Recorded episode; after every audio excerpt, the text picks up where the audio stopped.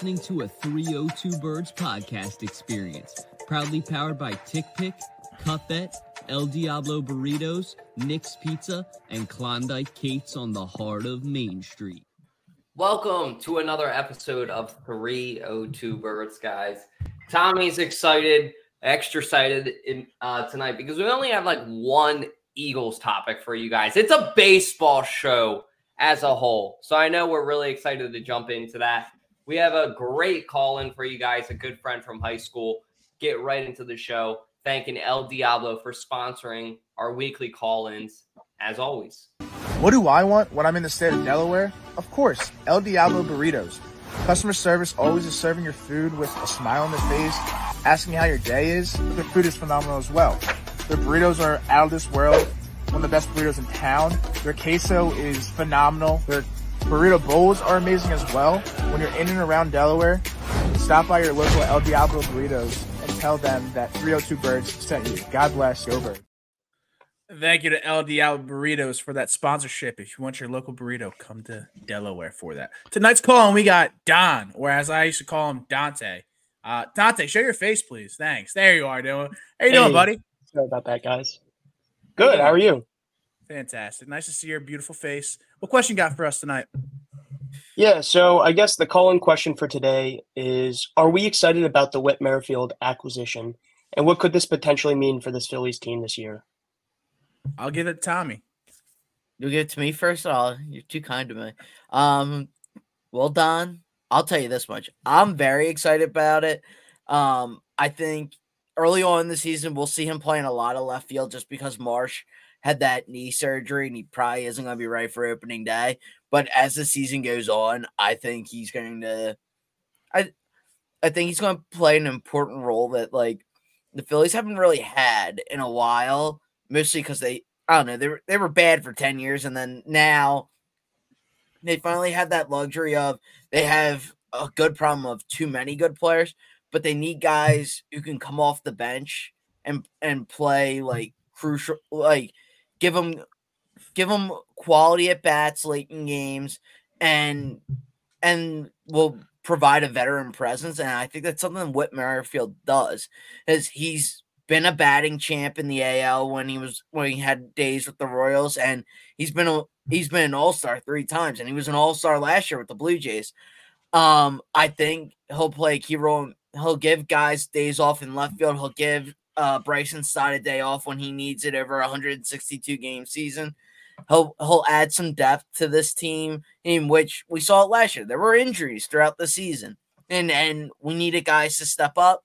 Whit Merrifield, he's kind of going to be a utility guy. He probably can't play center field anymore, but he can play pretty much anywhere. If we really want to put him at third base, we could. He played sometime there last year with the Blue Jays. So uh, just seeing the early results, I know it's a small sample size, early results in spring too.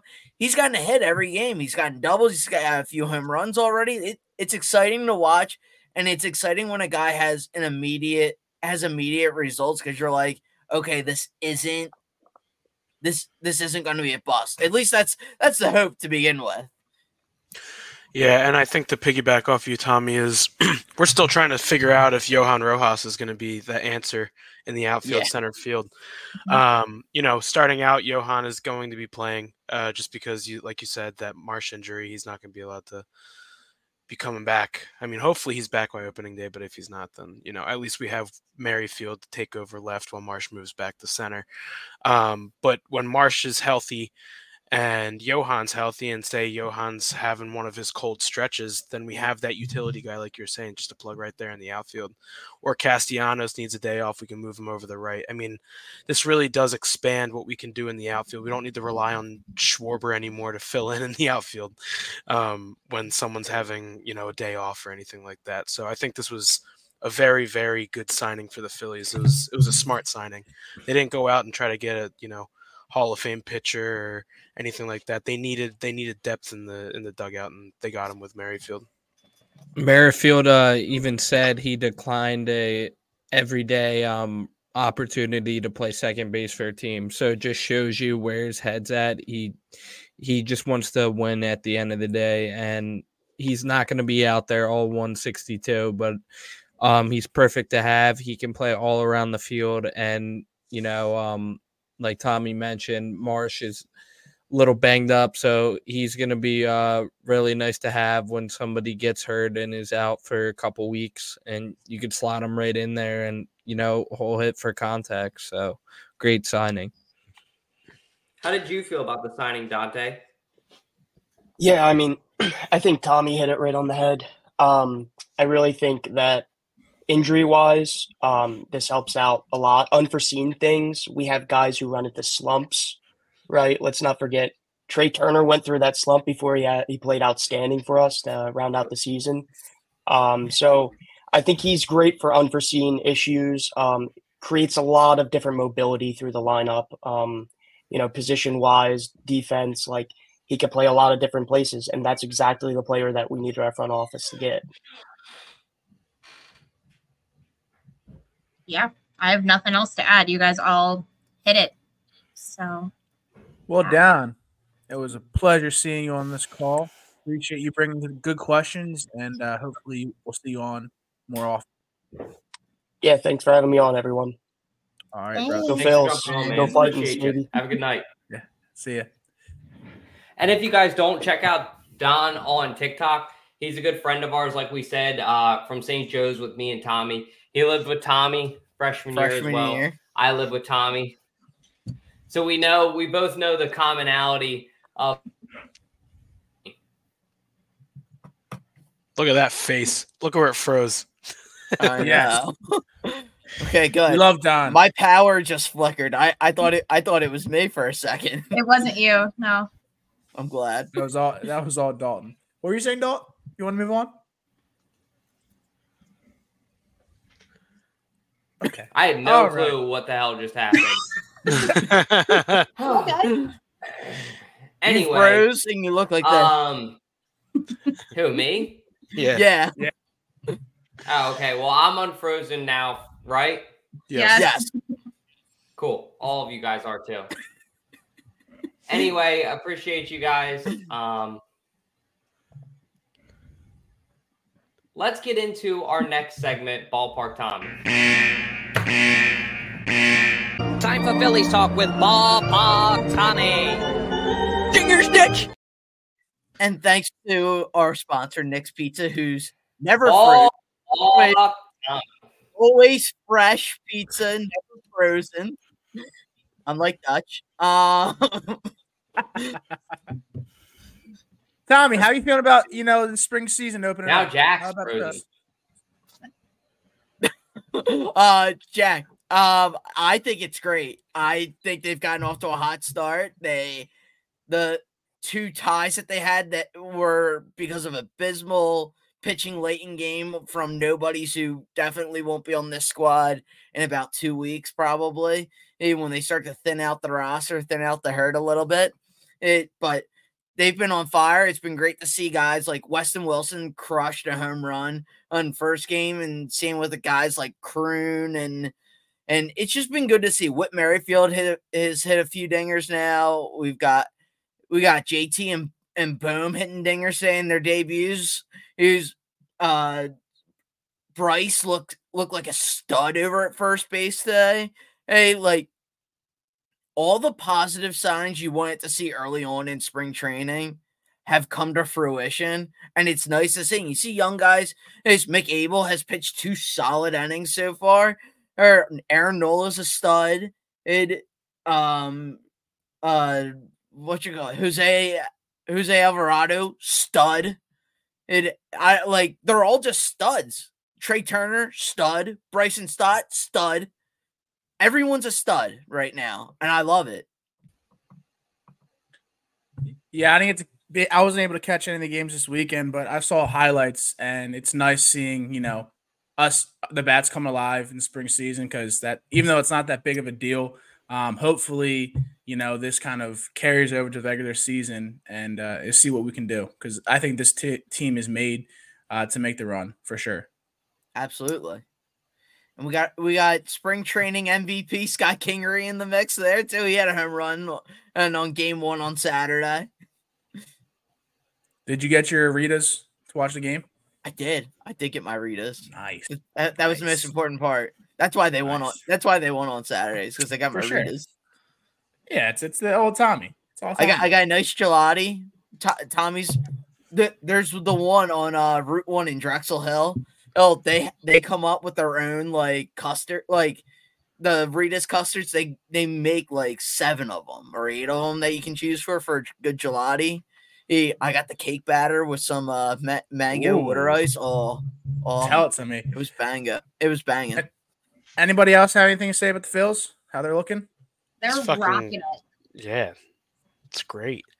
Like you said, Tommy. I mean, Harper at first, he looked outstanding today.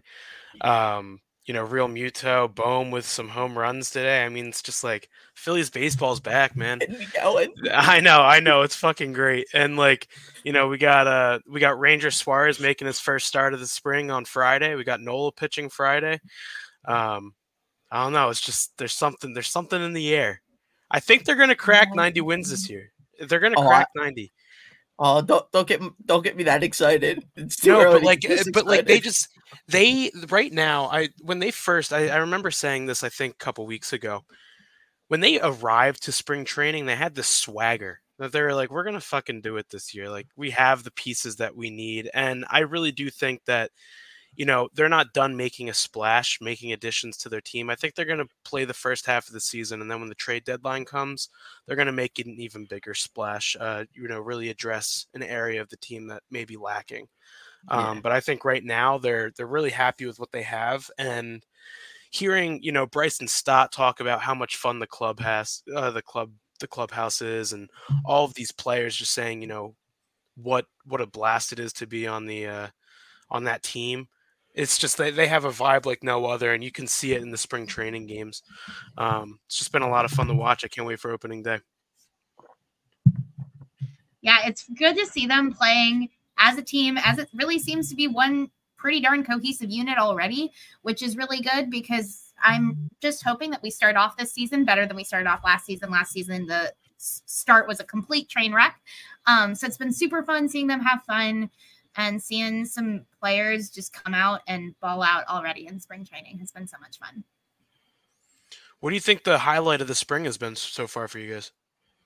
You know, who who do you think showing up when you're like, oh, all right, Weston Wilson's the top candidate, that's for sure.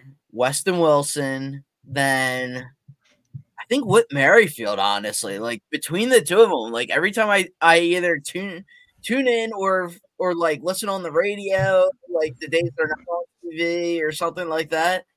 Whit Merrifield's always getting on base and Weston Wilson's just clubbing the ball. Like between the two of them, I think they're they're early spring MVP to say the least. yeah. I um I think one thing that's really been a shocker to me is the difference in the way Johan Rojas is, is Yes. approaching the plate. Mm-hmm. Um, his swing looks a lot shorter, a lot simpler than last Yes. year. Um, he's making contact with the ball. I mean, I we always forget last year in the regular season he did hit like 330. Like he was having a good offensive, you know, run. But then the playoffs hit and he went what one for 50 or something like that. It was yeah, he awful. went ice cold. Um, and I know over the offseason they really worked on his swing form and how he, you know, approaches approaches these these at bats. And you know, early on in the spring, we can definitely see a difference, and hopefully he keeps it up and really gains some confidence going into the regular season. And he certainly got swole. Oh yeah, that's what I was gonna say. He he looks like he gained like twenty pounds of muscle. He was eating Decker's chickens, that's for sure. Another positive spot though is Mick Abel. He Abel, he- yes. He was Yeah, a, Abel. he was a stud. Absolute stud in his outing.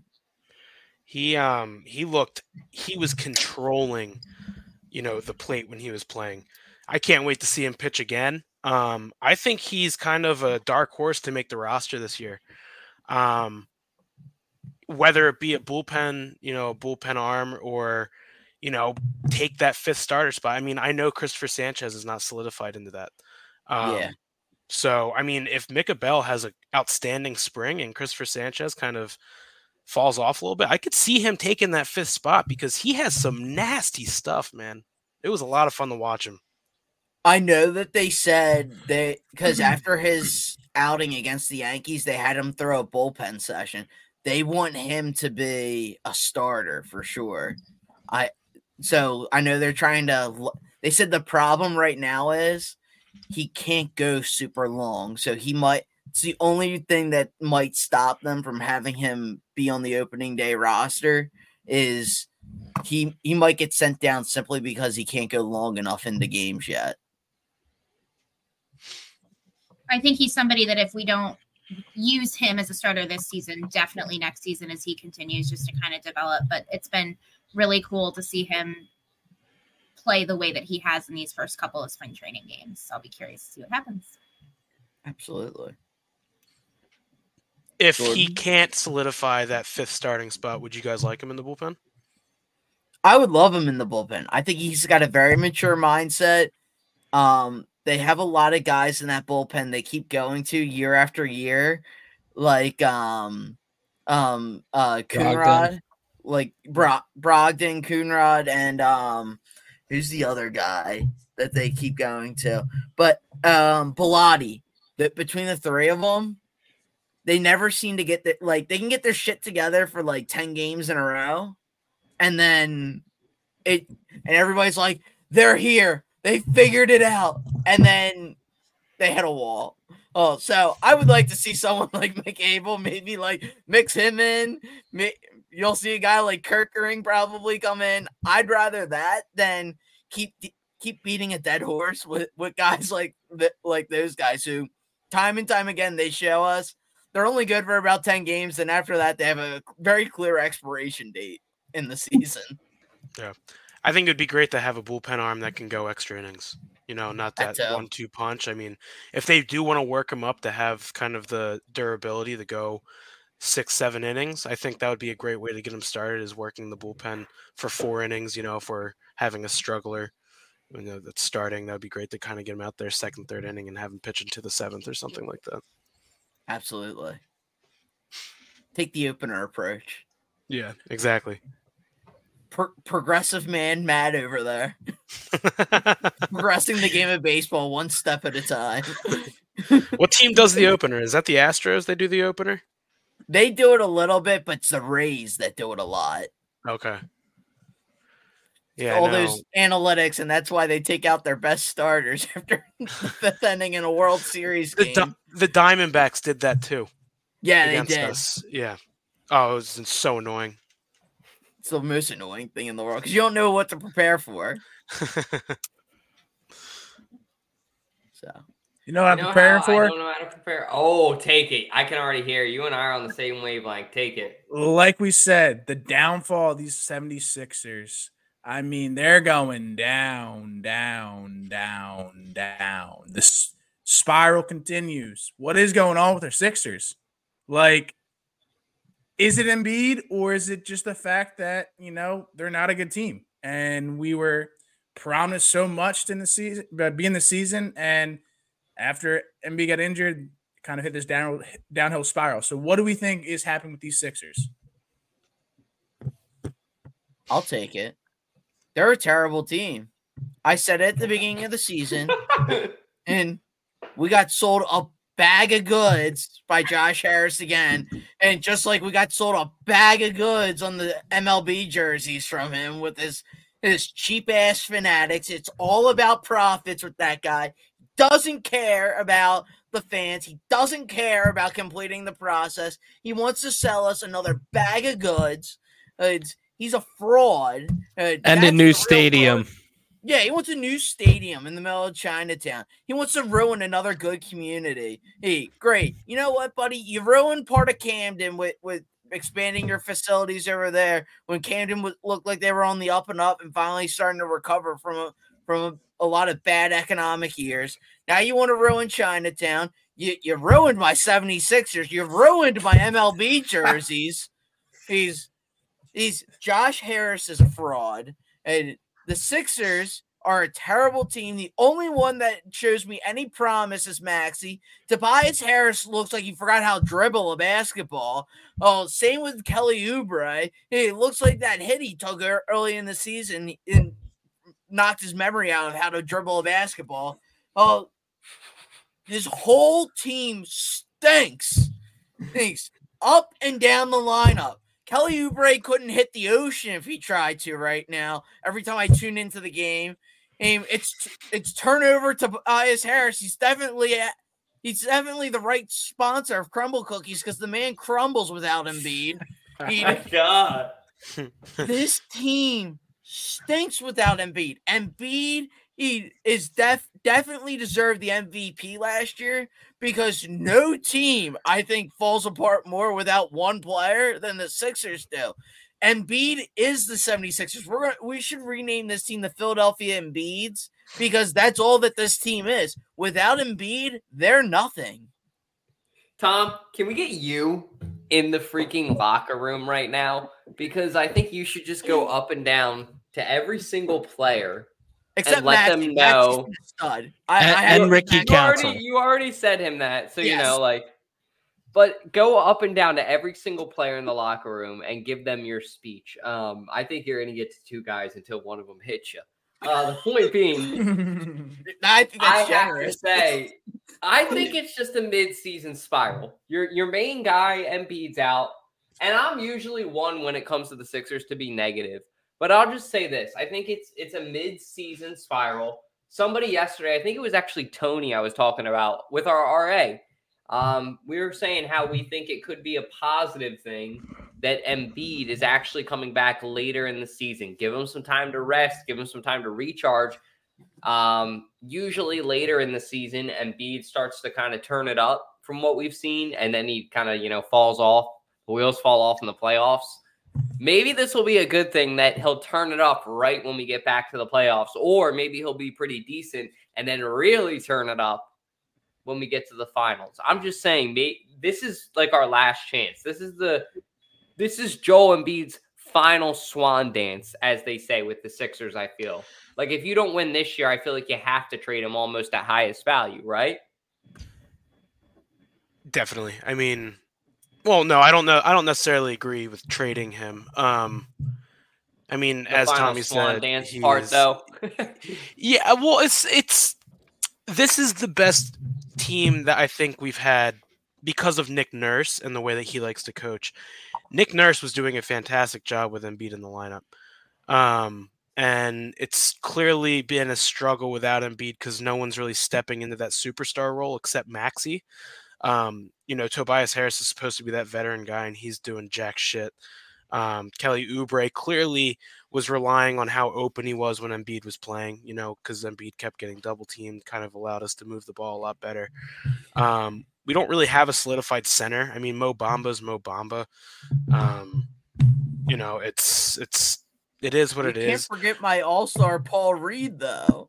Yeah, I mean, but what is he? He's he's not an actual center. He's like a power forward. He's not tall enough to be a center.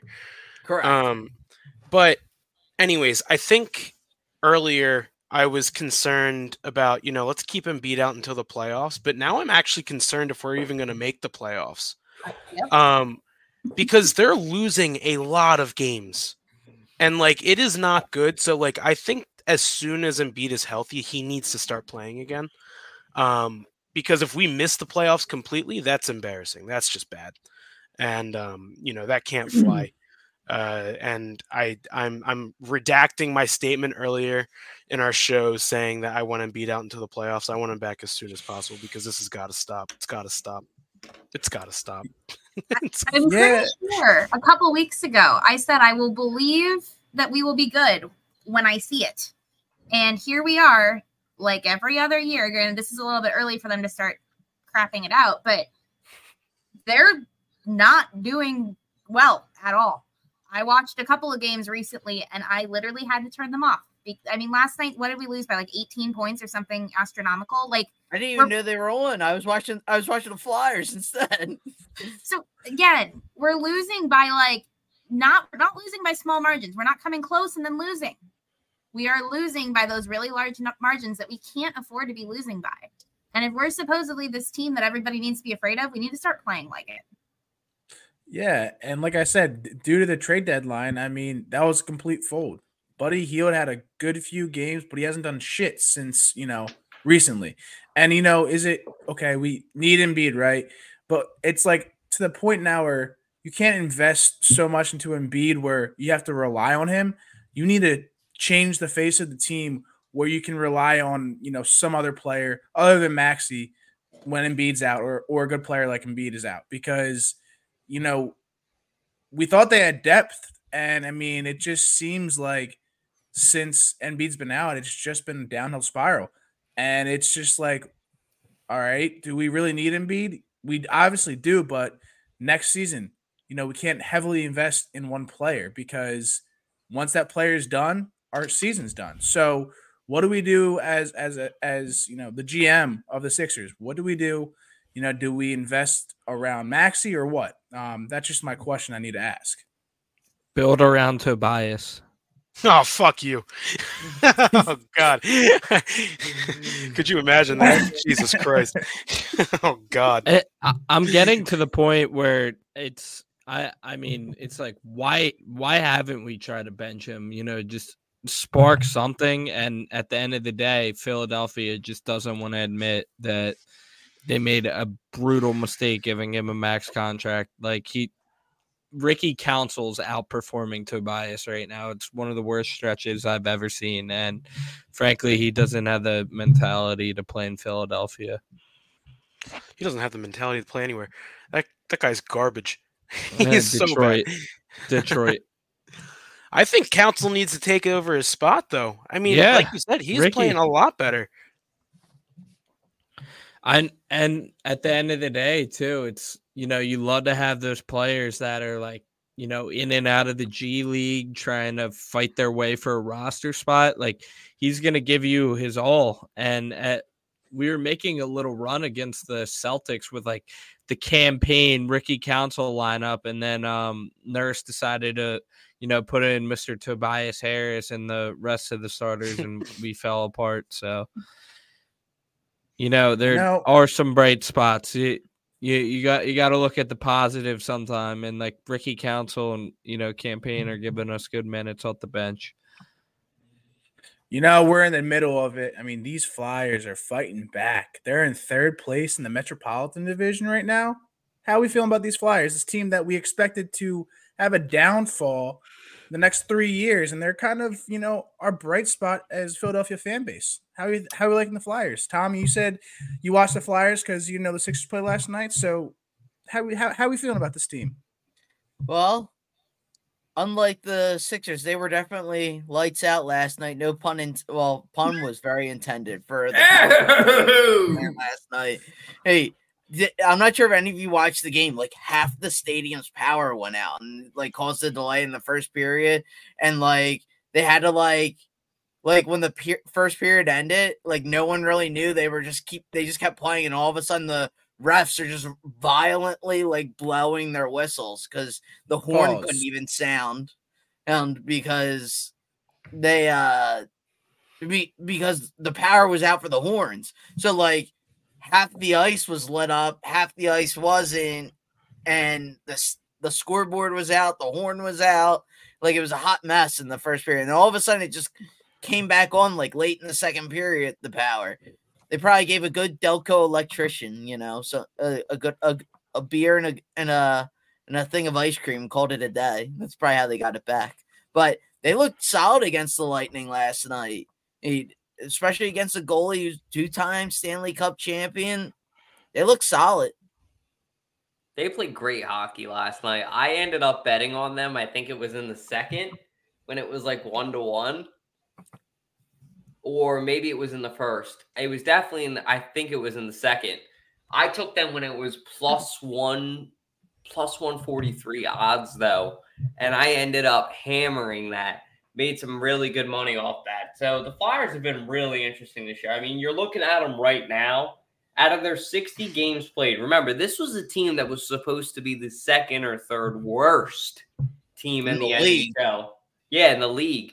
Right now, out of 60 games, 31 wins, 22 losses.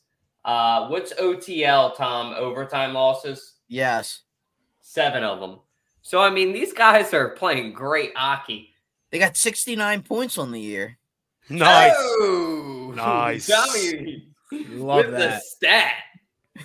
Yeah, so so this this bears the question. Um, as a Philadelphia fan base, do we just not invest any time to any of our teams and they'll sneaky, you know, surprises like the Flyers are doing? Because I mean, like I said earlier, like we expected nothing from the Flyers, and the Flyers are playing probably the greatest hockey, you know, they've played in the last couple years. So I mean, I watched a few games and they looked like it's so nice, just like they don't give two F's about anything. They are wanting to win. They are wanting to score goals. They're wanting to hit somebody. Um, it was like last week. I forget who who it was, but uh, there was a so- a solid fight on the ice that it was Deslauriers. Yeah, Couturier. That no, was that was- Deslauriers. That was I watched like the highlights of that. That wasn't like they sized each other up and they, you know, no bar. They just swung at each other. So having that kind of mindset in the season is helping out these Flyers, and I'm I'm really excited to see what they can do. You know, going into the playoffs. I'm telling you, I think it all changed when Torts was like, "Our team sucks." I really think that was the deciding factor. I um, you know, when you have a coach that literally just to the Philadelphia media says our team sucks, um, I mean, like that's gonna that's gonna light a fire under the players' asses. So I mean, For I sure. think you know, as Philadelphia fans, we gotta we gotta say thank you to Torts because he is he single handedly made this team such a good hockey team to watch, and I really do hope that he gets Coach of the Year. We'll see if it happens. He deserves it, in my opinion. A hundred percent, he deserves it. And his, but on- once he realized we were actually somewhat good this year, his second most important quote came out that we have balls. Oh yeah, Yes. Balls. He's had a lot of good quotes this year. Yeah, yeah. You know who's had a lot of good quotes, just not that one bet yet. He's been one leg away for practically how Story many of my weeks now, life. Decker? Story Story your of my life. I can't fucking take it anymore. He's I'll- always I'll do- slaving away at parlays for your bank account's benefit. Ladies and gentlemen, Decker Locks, proudly powered by the Sharps app. I gotta do uh one of those parlays um that like if you miss by one you still get some back or something because this is getting ridiculous, you know. Phil I didn't know you could do Philadelphia that. is That sounds like always illegal to me. I know. Uh Philadelphia is always coming up short, so I'm tired of it. All right. Shows that you're from Well- the city, right? So are your parlays, apparently, I guess, is what you're saying. But this week, we're going to change it. We've been saying that, but this week, take us home, Decker. Uh yes, so this is uh all tomorrow night slate. Um we got the Knicks against the Warriors tomorrow at home. Um definitely think they can win outright and that's really good value right there. Um we got Suns tomorrow. The you know the big three is playing really good. Durant and Booker and Beal. Um the Nets are you know they suck because the Ben Simmons curse, but uh they're playing the Hawks tomorrow and Trae Young's out for a month, so I like this spot for the Nets. And then, uh, fellas, we got, I believe, 20 more days till March Madness, greatest time of the year for sports. So uh, we got two little uh, college basketball picks. Uh, Gonzaga, I think they're uh, four and a half point favorites on the road, but they're uh, ranked again. They're starting to get hot. And then uh, Rutgers money line at home against bum ass Michigan. So yeah, March, anything can happen. It's a new month tomorrow, and Nope, you know, it's a leap year. Hopefully- Oh yeah, shit. Yeah, well, yeah. Once March hits, then we're gonna hit every single bet. So plus thirteen thirty odds, you can't beat that. No, wait, Decker. Do you know what I think's gonna happen since tomorrow is leap year? You know, that's the luckiest day in the in you know in the year. Ooh, I think this is gonna hit, man. I'm gonna tell you. I'm gonna. T- a I'm gonna tell. unit I'm, parlay. I'm tailing it too, dude. I'm tailing it too. I want to ask you one question though before I tell it. There's one leg that I want to ask you about, Decker. The Nets like Can you can you please just give me confidence on that? Because is is Trae Young playing for the uh, Hawks or no, It's in that- Brooklyn. That, that's why I, I mean the Nets have been stinking recently, but um Trae Young's out for the next month, and I just think it's a fi- oh looking at it now, the line just moved to two and a half. what does they what do they know that we don't know? So um yeah, I do you know that I don't know? What the fuck does that mean? Are you Yeah. are you saying don't take this now? Like what are you No, no, I'm you saying that plus I'm saying that's half? good if the if the line's moving to minus two and a half. We got them at minus two. All right, I'm joining. I guess I'm tailing it right now then. Uh oh. Yeah, I tell one of your bets back when football season happened. and it. Yeah. So uh, Yeah, I would sorry. just- Don't sue me. Don't sue me. Um, moving on now to our next topic. Time for everybody's favorite part of the show 302 Trivia with your host, Jack Dalton, the mayor of Delaware. Thank you to TickPick. Like I said, the Phillies are playing, the Flyers are playing, the Sixers are playing. Use TickPick to get any tickets for any game. Um, so tonight's question we have for you is: with 440 yards, with a 3.3 average per carry, which Eagle led the team in rushing during the 1991 season? A. James Joseph, B. Deuce Staley, C. Randall Cunningham, or D. Po James. Again, with 440 yards, with a 3.3 average per carry, which Eagle led the team in rushing during the 1991 season? A. James Joseph, B. Deuce Staley, C. Randall Cunningham, or D. Po James? We'll give the answer at the end of the show. Perfect. Thank you. So we covered the Flyers, we covered the Sixers, we covered all of that. You know what we haven't covered yet? Another special moving along. I haven't even looked at it yet, which kind of makes me excited. But you guys have been loving this segment. Let us know in the comments if you've been loving it. But I'll kick it to Hoss himself first. Saddle on up for Hoss's Hot Takes, brought to you by Sharps, you can see and tell your friends' hottest bets. I love it. That's so good. I love it. It gets me every it gets me every single time, man. Uh, thank you to Sharps again for sponsoring us, uh, where you can tail and watch your friends' hottest bets as I described in the intro there. Sign up using promo code 302D866, 302D866.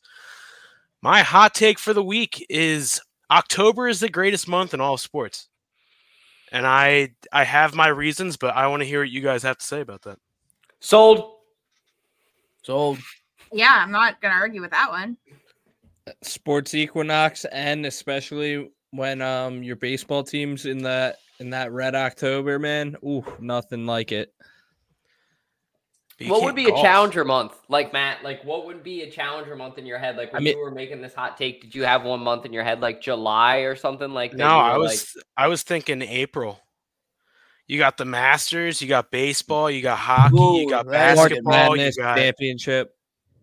yeah, you got, and then it's Yeah. the end of March Madness. Yeah. So I mean, like it. I think that's a challenger. I was thinking more, you know.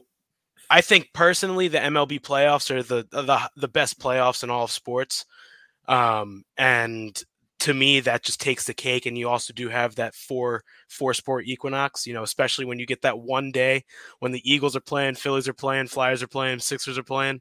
Happens rarely, but sometimes it happens. But you know, but I can also see how someone would say April. I would say April. You're a golf guy, though, aren't you? You're a big golf guy. Yeah. Um, for what you just said. Um, the Masters, I love watching the Masters. March Madness. I personally love watching March Madness. I think that's the best playoff there is in any of the sports because it's March Madness. Anything can happen. Anything can happen.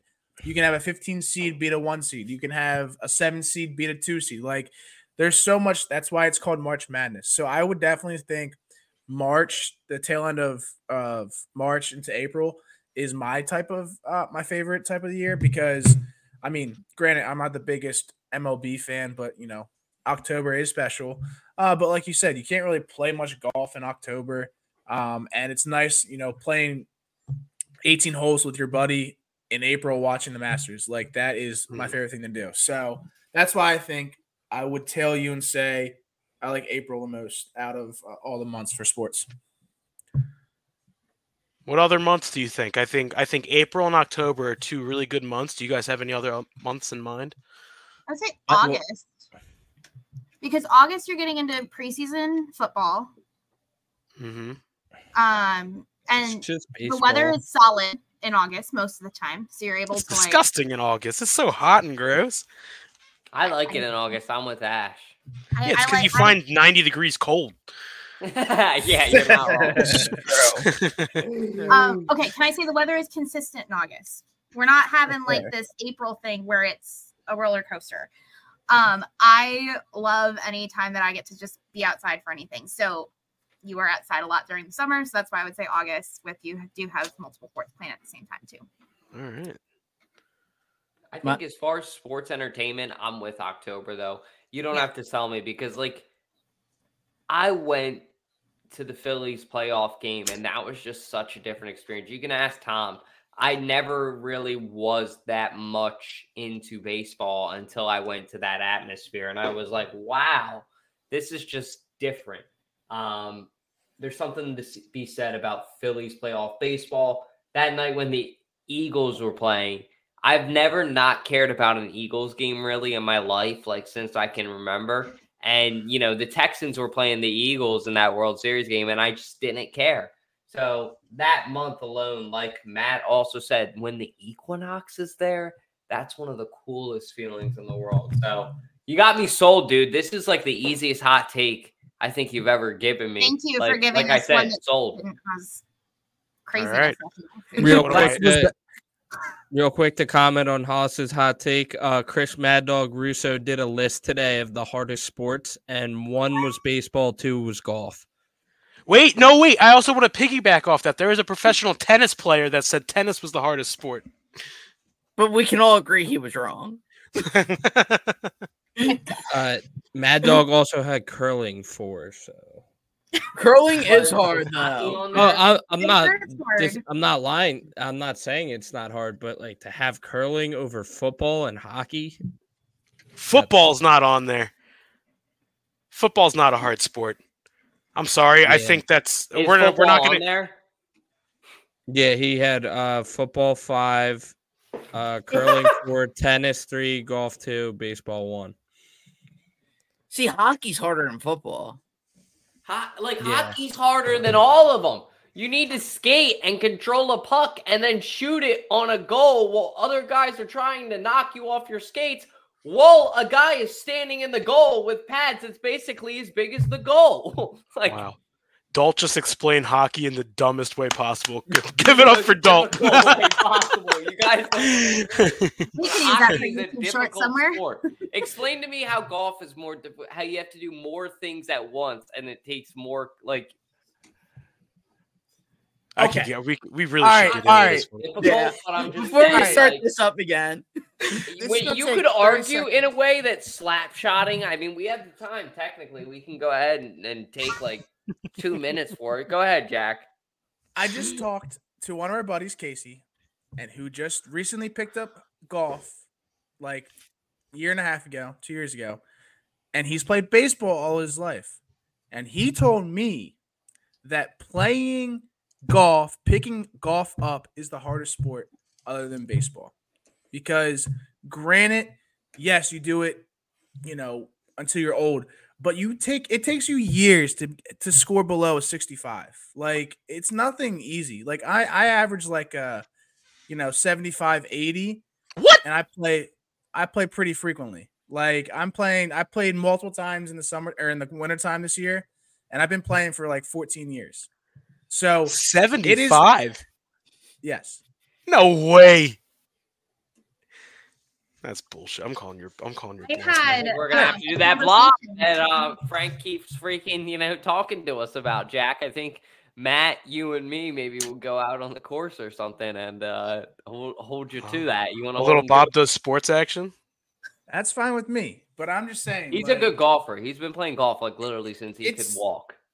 it's it's very even baseball and golf, but I think golf has the edge a little bit um, because it is really hard. It is really hard to score what the the pros do on PGA Tour. Like that is impossible. Like There I have a stat actually I'm going to pull up really quickly. It's not that it's not that I'll, I'll pull it up quickly. So, 0.92% of any golfer breaks 70. Only 2% of golfers break 80 in their life. 25% of golfers break 90 in their life, 70% golfers break 100 in their life, and 99% golfers break 200 in their life. That's how hard it is. And breaking 80 is not even close to shooting what the pros shoot. Yeah. That's how hard that sport is. Where I guarantee there's probably 40% of the people who were to try baseball for a month could hit a 90 mile an hour fastball if they worked at it. Well, hold on. You just the stats you just put up of breaking like 70 and all that, like on a Yeah. regular basis, like the pros do. Hold on. Now we gotta compare apples to apples. Because hitting a 90 mile per hour fastball one time and shooting 70 under 70 regularly are two totally mm-hmm. different things. Things No, no, no, no, not regularly. I'm talking about breaking it. just once. Breaking it once. 2% of golfers have done it. I feel like you have the. I'm not sure what the equivalency would be in baseball because hitting a 90 mile per hour fastball just once, I feel like wouldn't be the equivalency to that. I feel like that's like, sh- like hitting one baseball once is easier, or because you're talking over the course of a whole game of golf, right? Just, just being fair. I'm not trying to uh, pick too many holes at you here. I'm just I'm just trying to find a fair equivalency. I think if you can hit a 90 mile an hour fastball once, it's more, it's easier to hit it again. Where golf breaking 70 once, it's very hard to break it again. Yes. And Tom, you got to keep in From in playing account- both golf and baseball. Personally, I think breaking 70 is a lot harder than hitting a 90 mile an hour fastball. I th- I I think this. If you're my hot take talking, for the week. I know. if if you're trying to compare like a professional, like you were saying in your original basis of your argument, and Bless you. Um, yes, bless you. Ew. I think we I I would need to look up like what's the percentage of so breaking 70 once, whereas like let's say just an average an average like score for a batter, or I'm gonna say is like we'll we'll say their batting average is like batting like 220-ish in the MLB. It's like average. Yeah. Yep. It, I would want to know what that percentage is of people who make the M uh, just to make the MLBs like one in a million and then to hit 220 on that level is damn is I I bet you that's even more impossible. You have so many guys who come up for short stints and bat like under a hundred because they they just weren't cut out for the major leagues. hmm So it's hard to compare the two in the same sense like that of like shooting under seven because there is I don't think there's a fair one to one equivalency. I think batting average for just the batting side is close, you know. That's a close equivalency, but I wouldn't say it's like a one to one, you know. If I'm just trying to be fair to the argument. One last thing, and then we We can just move on. make this a permanent segment. Yeah, that's not we could. Um, you also got to keep in account when you're on the when you're on the course, right? It's not just Mhm. a straight shot. You got dog legs to the left, dog legs to the right. You got Mm. creeks, you got you got lakes, you got all kinds of um these different hazards. You got sand traps. Like in Mhm. baseball, all you have is the defense, the catcher, and the outfield. Like it's it, it's hard. It's and whatever. That's all I gotta say. We can move on. In hockey, you have the fucking skates. You have the fucking defenders. You have the fucking goal. You have the ice. In You have the you fucking have goalie. tee and a ball. Do this all night. Anyway, I'm kidding. Um, that's a joke in all seriousness. And and I gotta Let us scratch know my in the comments, guys, what you guys think is the hardest sport for real. I really want to know. Uh, seriously, if you're watching this or you watch this at all, let us know in the comments. Let us know in the comments as well if you're on the L'Jarius Sneed hype train. We had a little bit of a cryptic Instagram post where he posted a picture of himself and it had an eagle. That was it. That was all that the photo had. I mean, he's doing a fly like an eagle pose too. Shout out to Joey on the graphic work. I mean, if you're looking closely, he kind of looks like the Kelly Green Eagles logo too. but the Chiefs have informed L'Jarius Sneed that they're probably going to use the franchise tag on him. If they don't, I would love if the Eagles went after him. I kind of want them to draft somebody personally, make an investment piece, but this guy played very, very well throughout the playoffs. So if he's not franchise tagged by the Chiefs, I'm all for bringing him to Philadelphia. They also said this week that they're probably going to keep James Bradberry. Me and Jack were talking about it earlier. I'm for moving him to safety at this point. I don't want him in the cornerback position at all. I just think that that's more of a liability. Let him play somewhere in safety where he's smarter. So he has been franchise tagged, but they gave, but he requested permission to seek a trade. Um, which I think honestly for the Chiefs, it's probably a smart move. I mean, might as well get something for him if they had the ability to. He's a fantastic cornerback. So I think the question now is, do we want to trade for him? And me, yes, I, I say go for it because James Bradberry is dog shit. Um, he's washed. He's he's not he's not anywhere near the cornerback that we that we got when we got him. Um, so I I personally think that we need to we need to go out and trade for another star cornerback because Slay's getting old. Um, and we have a couple of young studs. I, I can't wait to see eyes, but we need someone back there that we know can hold down the backfield. So who would you trade for Sneed? Package Bradberry and picks. Bradberry. They're not okay. I I, I see that, I see that. but that they're not. Gonna, they're definitely not going to do that. but uh, let's be honest. I think um, it's just best. It's just best we uh, you know see what the draft brings us because um, you know there's a lot of good cornerbacks coming out of this out of this draft, and you know once Sydney Brown is healthy, I think you know he'll be that position and help out where Bradberry is failing to perform. Um, but yeah, I mean, L'Jarius Sneed would be a great pickup. But at the same time, it's like you can you can come up with any kind of trade. The Chiefs are not going to trade for him. Um, he is a key player to that defense. Um, so I think we'll be we would be asking for a lot or trading a lot um, to get him. So I would love him if it was in the cards coming to Philly. But at the same time, it's like no one's going to want to trade for Bradberry and picks. Like that's not just how it how how it's going to be. Fine. I have a more enticing offer for you, Jordan. Bradberry, Quez Watkins, and the Wooder Boy. I was I thought Tom was going to say and a bag of chips. The I will crumble- say crumble the Chiefs, Yeah. the Chiefs, and, and Tobias Harris. Tobias. Yeah. the Chiefs do need a receiver because they just got they just got uh let go. Uh, I know they just let MVS. their, uh, yeah, MVS. Val- yeah. So Valdes I mean, Scantling.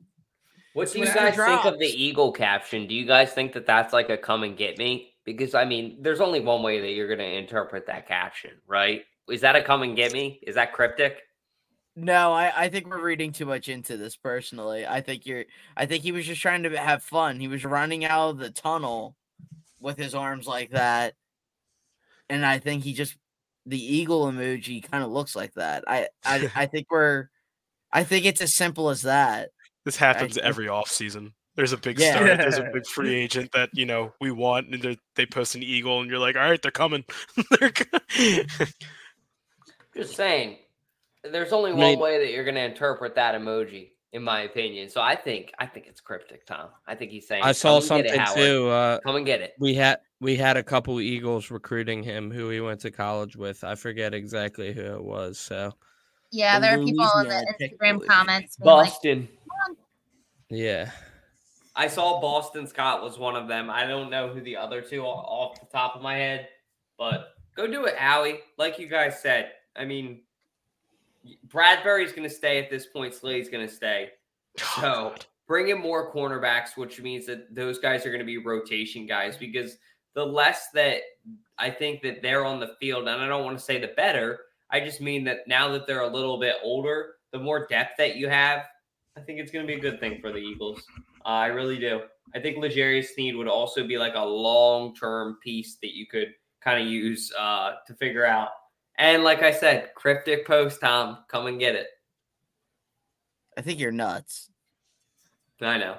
You know what I Yeah. think? Uh, I think I'm gonna win the trivia tonight. That's how nuts I think I am. Time for everybody's favorite part of the show, 302 Trivia, with your host, Jack Dalton, the mayor of Delaware. Thank you to TickPick for that sponsorship. Tonight's question we have for you is with 440 yards with 3.3 average yards per carry, which Eagle led the team in the rush in rushing during the 1991 season? A. James Joseph, B. Deuce Staley, C. Randall Cunningham, or D. Po James. Tonight's answer for my trivia is James Joseph. James Joseph. I'm back in the win column, baby. So Matt got it correct. We got Tommy getting it correct. Uh, we got Ash getting it correct. Uh, we got Dalton getting it completely wrong, and then uh, Decker getting it completely wrong. So, uh, Who I'm did sure if you- Decker I'll- say? Did Decker say the same as me? I said deuce. You said Deuce. Oh. You said Randall. Yeah, I thought it was a trick question. So Can I get know, a little little This guy uh, knows quick- nothing about the birds, and he hosts a podcast on the birds. Shut up, Tom. I'm coming for your ass. The fucking reigning champ over there talking shit. Or Yeah, Well- real, real quick, because we just talked about it. The Chiefs are preparing for life without star L'Jarius Sneed. Wow. Is that the most Isn't recent article? Yeah, and one hour ago, the overwhelming feeling is that the Chiefs expect to be playing without Sneed in 2024, and rather than lose him in free agency and then receive a compensation pick in the 25 draft, they'll try and get a better pick in return this April. Wow. Well, we just put we just proposed to trade Howie season. yeah, it's not gonna happen. Hey, but it's hope. hope, hope for the best, prepare for the worst. Um, but yeah, you know, also on this topic, since we're talking about, um, you know, trivia, I'm gonna change it up a little bit. I want to bring some Phillies in and some Sixers in, so it's not just straight Eagles. If you guys are okay with that next week, Maybe Hell Dalton yeah. will start getting some right. yeah, maybe. well, thank you for TickPick for that sponsorship. I got nothing else. Trivia, take it. what was that, Dalt? You didn't. You didn't come through. Yeah, sorry. Frank's giving me a call um, because he wants to tell me what the three hardest sports are, which I'll have to get to in a second with him. But um, that's all we got for you, Jack. I don't have anything else unless unless you do. Thank you guys for tuning in and check out the Birdman podcast if you haven't. Take it away, Jack. I was literally about to say, please check out the Birdman podcast. It's a great podcast. I watched it before the show. Um, please stay tuned for that. And look, it just dropped at eight o'clock tonight, so it's something that you should watch. Uh, without further ado, hey Zep, it's an outro, not an intro. Hit that motherfucking outro.